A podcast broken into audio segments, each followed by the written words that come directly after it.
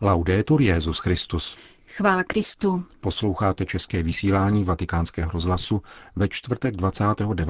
ledna. Papež kázal o tom, jak se vyhnout úskalí privatizace víry a vytváření církevních elit. Petrův nástupce změnil ceremonii předávání arcibiskupských pálií. Východiskem křesťansko-muslimského dialogu je naše společné lidství, říká jezuitský islamolog Samir Khalil. Hezký poslech přejí Milan Glázer a Jen Gruberová. Zprávy vatikánského rozhlasu. Ti, kdo privatizují víru a uzavírají se do elit, pohrdají druhými a nejdou po cestě, kterou otevřel Ježíš, řekl dnes papež František při raní Eucharistii v kapli domu svaté Marty. Petrův nástupce komentoval dnešní čtení z listu židům a řekl, že Ježíš je nová a živá cesta, kterou máme následovat, jak chce on. Existují totiž pochybné formy křesťanského života a papež mluvil o kritériích pomáhajících rozpoznat a nenásledovat tyto pomílené vzory. Jedním z nich je privatizace spásy. Je pravda, že Ježíš nás spasil všechny, ale nikoli genericky. Všechny, ale každého s jménem a příjmením. Toto je osobní spása. Opravdu jsem spasen, Pán mě viděl, dal za mne svůj život, otevřel tyto dveře, tuto novou cestu pro mne. A každý z nás může říci pro mne. Hrozí však, že zapomeneme, že nás spasil sice jednotlivě, ale v rámci lidu. V lidu. Pán vždycky dává spásu v lidu. Jakmile povolal Abrahama, slíbil mu, že z něho učiní lid. Pán nám dává spásu v rámci lidu. Proto nám autor listu židům říká, starejme se jeden o druhého. Není spása jenom pro mne. Pokud chápu spásu takto, chybuji, pletu si cestu. Privatizace spásy je pomílená cesta.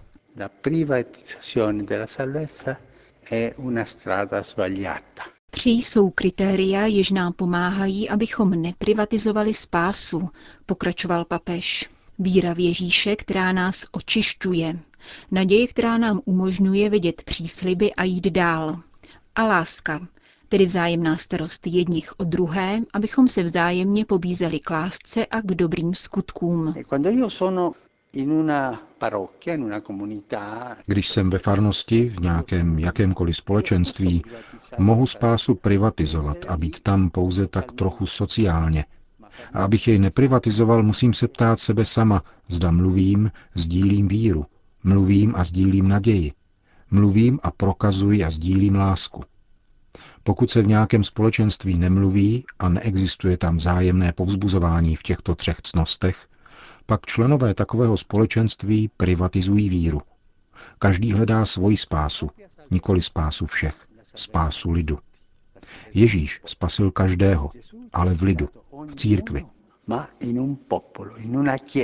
Autor listu židům, pokračoval papež, dává velmi důležitou praktickou radu – Neopouštějte naše společná schromáždění, jak to někteří mají ve zvyku.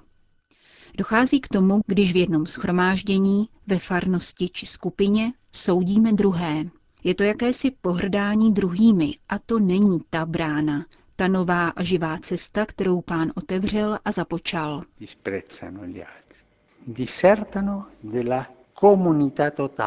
Takový pohrdají druhými, opouštějí celek společenství, opouštějí boží lid.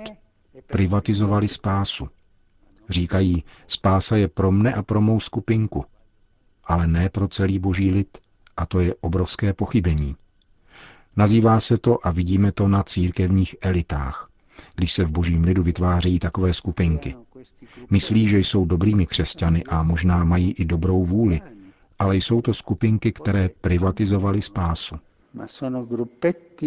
che hanno privatizzato la salvezza.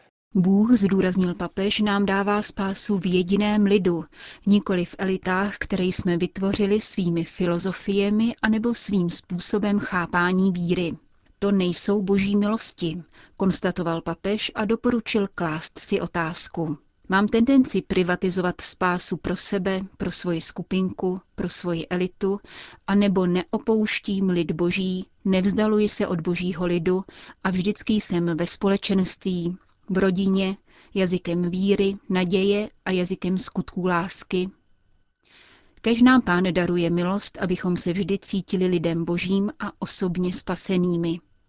Pravdou je, že On nás zachraňuje se jménem a příjmením, avšak v rámci lidu, nikoli ve skupince, kterou si vytvářím pro sebe. Končil papež František dnešní ranní kázání v domě svaté Marty. Vatikán. Papež František změnil ceremonii předávání arcibiskupských pálí. Rozhodnutí svatého otce sděluje papežský ceremonář Monsignor Guido Marini v dopise z 12. ledna tohoto roku. Odznak zvláštního pouta metropolitních arcibiskupů s Petrovým nástupcem na příště nebude udělovat osobně papež, ale bude předán prostřednictvím nunciů. Vatikánskému rozhlasu vysvětluje tuto změnu papežský ceremonář Monsignor Marini. Svatý otec po zvážení rozhodl vnést malou změnu do tradičního obřadu předávání pálí metropolitním arcibiskupům jmenovaným během roku, což se dělo na slavnost svatých Petra a Pavla. Letoškem počínaje budou noví arcibiskupové jako obvykle na náměstí svatého Petra slavit Eucharistii spolu s papežem, který pálí a posvětí, ale nebude je osobně vkládat na ramena jednotlivým arcibiskupům – Ti jej obdrží prostřednictvím nunciů a ve svých arcidiecézích pak budou slavit jejich přijetí slavením Eucharistie za přítomnosti místní církve a sufragánních biskupů a jejich věřících.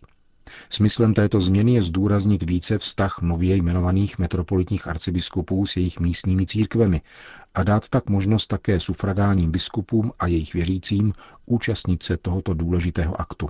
Zůstává tak zachován veškerý smysl slavnosti svatých Petra a Pavla, který podtrhuje vztah společenství a také hierarchického společenství mezi svatým otcem a novými arcibiskupy a současně se touto změnou zdůrazní rozměr místní církve a svazek s ní. Dochází tak v jistém smyslu k velmi pěknému obohacení, jež je přiřazeno k tomu prvnímu obřadu, který zůstává zachován ve své plnosti i hloubce interezza e profondità. Říká papežský ceremonář Monsignor Guido Marini na okraji drobné změny obřadu předávání arcibiskupských pálí.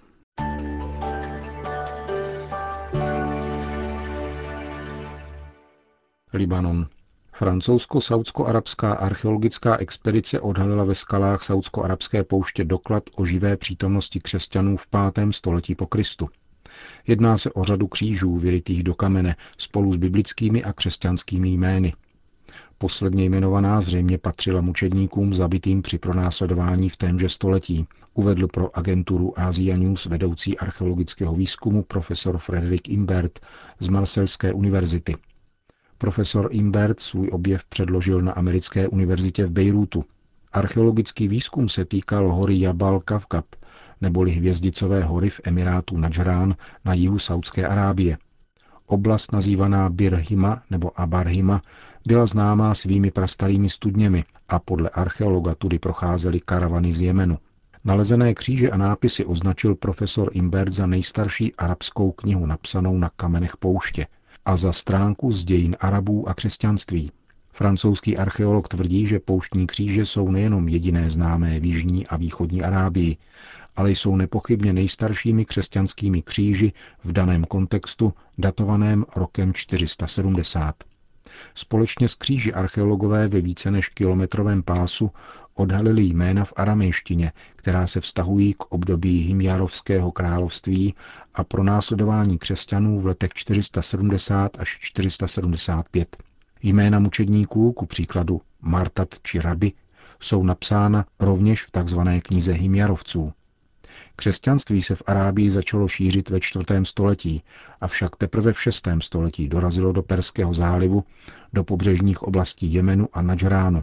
Jeho nositeli byli perští misionáři Sasánovského království a syrští misionáři, kteří neuznali chalcedonský koncil o dvojí přirozenosti božího syna. Dva místní biskupové, vysvěcení v letech 485 a 519, zřejmě pocházeli z Iráku, a pravděpodobně patřili do tohoto společenství nestoriánské církve. Itálie. Kultura setkávání, kterou papež František doporučuje v apoštolské exhortaci Evangelii Gaudium, je klíčem k plodnému vztahu mezi islámem a západem. Muslimský svět je však povolán ke kulturní revoluci, aby se smířil s modernitou a rázně odmítl hlasy fanatismu a násilí. Prohlašuje pro list Avenire otec Samir Khalil Samir. Egyptský jezuita je uznávaným islamologem a vyučujícím Papežského institutu orientálních studií. V rozhovoru pro deník italských biskupů poukazuje na hlavní problém dnešního muslimského světa, tedy neschopnost skloubit víru s moderností. Při četbě Koránu je nutné používat rozum a dát prostor interpretaci, exegezi a kritickému duchu, jako to po staletí dělala katolická církev, vysvětluje. V islámu ale přivažuje mechanický přístup, který koranické verše psané v 7. století nabízí jako recept na současné otázky. V tomto smyslu se ospravedlňuje násilí, které se v Mohamedově době široce praktikovalo, jak dokazuje islámská expanze v prvních desetiletích po jeho vystoupení. Násilí, které se dnes takto zdůvodňuje a dokonce oslavuje, nicméně bylo výrazem tehdejší dobové mentality. Podle otce Samira je tedy základní otázkou nový přístup ke Koránu a tradici. Osvícených myslitelů je v islámském světě příliš málo, jsou izolováni, často kritizováni a neovlivňují masy. Svědomí muslimských věřících zcela zásadně formuje mešita, nikoli sociální sítě, jak se to jeví z našich sdělovacích prostředků. Naprostá většina považuje za závazné to, co slyší v pátečním kázání. Kudba má mnohem větší váhu než homílie katolického faráře. Věřící ve své časté nevědomosti, připomeňme 40% egyptský analfabetismus, plně důvěřují imámově interpretaci, která bohužel může být fundamentalistická a volat k násilí v božím jménu, podotýká jezuitský islamolog.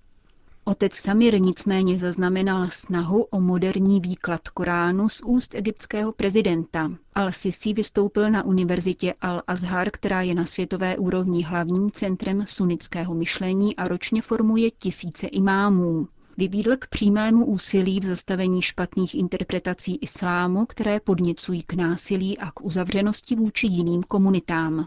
Egyptský prezident si v rámci svého vystoupení na univerzitě zároveň položil otázku, jak je možné, že zbytek světa vnímá islám jako zdroj strachu, nebezpečí, smrti a zkázy.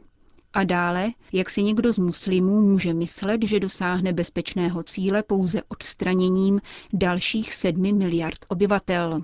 Jistě bude dlouho trvat, než se podobná slova stanou obecným míněním, soudí otec Samir. Stojí však na počátku islámské kulturní revoluce. Závěrečné úvahy věnuje egyptský jezuita účasti evropských muslimů na islámském fundamentalismu. Většina z nich se s takovou tendencí nestotožňuje, upřesňuje Samir. Extrémismus přitahuje ze dvou důvodů. Prvním jsou chabé ideály západu, na který se pohlíží jako na dekadentní společnost bez rizího náboženského cítění. Druhým je kouzlo jasných příkazů, efektních hesel, příslip ve skutečnosti neexistujícího ráje a vidina osobní i kolektivní obnovy. Když naroubujete laciný příslip na oslabený rozum, sklouzne se do fundamentalismu velice snadno, dodává jezuita. Je tedy mezináboženský dialog utopií či výsadou intelektuálních kruhů? Nikoli, odpovídá otec Samir. Východiskem je společné lidství, které nás utváří. Jsme především lidé a v každodenním životě existuje mnoho příležitostí, kdy křesťané a muslimové zakoušejí, že je možné žít společně. Začátkem dialogu je setkání, z něho se rodí primární poznání druhého, zdůraznil nedávno papež František při audienci pro Papežský institut arabistiky a islamologie – je to závratná výzva, ale zároveň jediná možná cesta. Kdo navrhuje čelní střed, nahrává katům islámského státu. Uzavírá pro italský list Avenire otec Samir Khalil Samir. Končíme české vysílání vatikánského rozhlasu. Chvála Kristu. Laudetur Jezus Christus.